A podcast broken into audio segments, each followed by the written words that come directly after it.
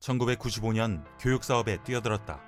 모두가 힘들었던 IMF 시절이었지만 사업은 점점 성공 가도를 달렸고 창업 7년 만에 코스닥 상장까지 성공했다. 회사는 매출 880억 규모로 성장했고 나는 자산 100억 원을 거머쥐었다. 하지만 좋은 날도 잠시 사업 확장에 계속 실패하며 결국 회사는 상장 폐지되었고 나는 파산했다. 내가 망한 이유는 두 가지였다. 첫째는 아이러니하게도 열정 때문이었다. 무리한 신규 사업을 계속했고 거듭되는 실패로 많은 돈을 날렸다. 두 번째 이유는 성공 도취 때문이었다.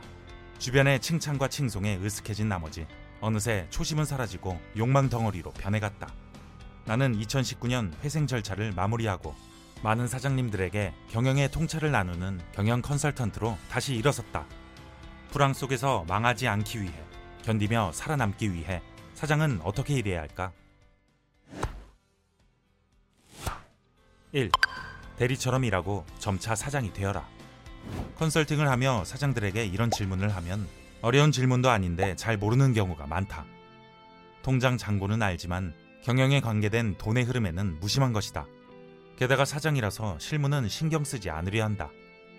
기업 규모가 크지 않을 때는 사장이 대리도 되고 과장도 되어야 한다.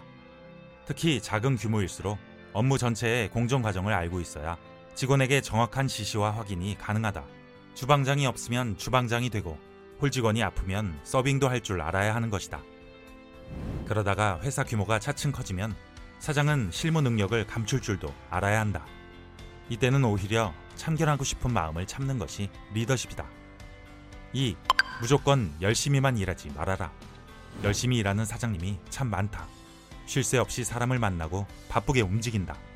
그런데 과거 노동 집약적 시대의 사장이라면 열심을 미덕으로 여기는 과거의 환상에 사로잡힌 것은 아닌지 의심해봐야 한다.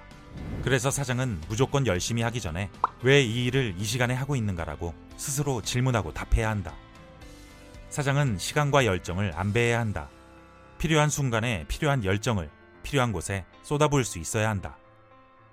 3. 믿음의 함정에 빠지지 마라. 나는 실패 과정에서 많은 사람의 배신을 겪었다. 사장들이 자주 빠지는 잘못된 믿음의 함정 때문이었다. 사장은 사람을 어디까지 믿어야 할까? 잘못된 믿음의 함정 중 하나는 특정 인물에게 전적으로 의존하는 치중된 믿음이다. 작은 기업에는 사장이 전적으로 신임하는 핵심 인물이 있다. 하지만 믿음이 도를 넘어서면 직원이 사장을 대신해버리는 경우가 발생한다. 급기야 사장조차도 함부로 건드리지 못하는 존재가 되어 지시조차 눈치를 봐야 하는 상황에 이른다.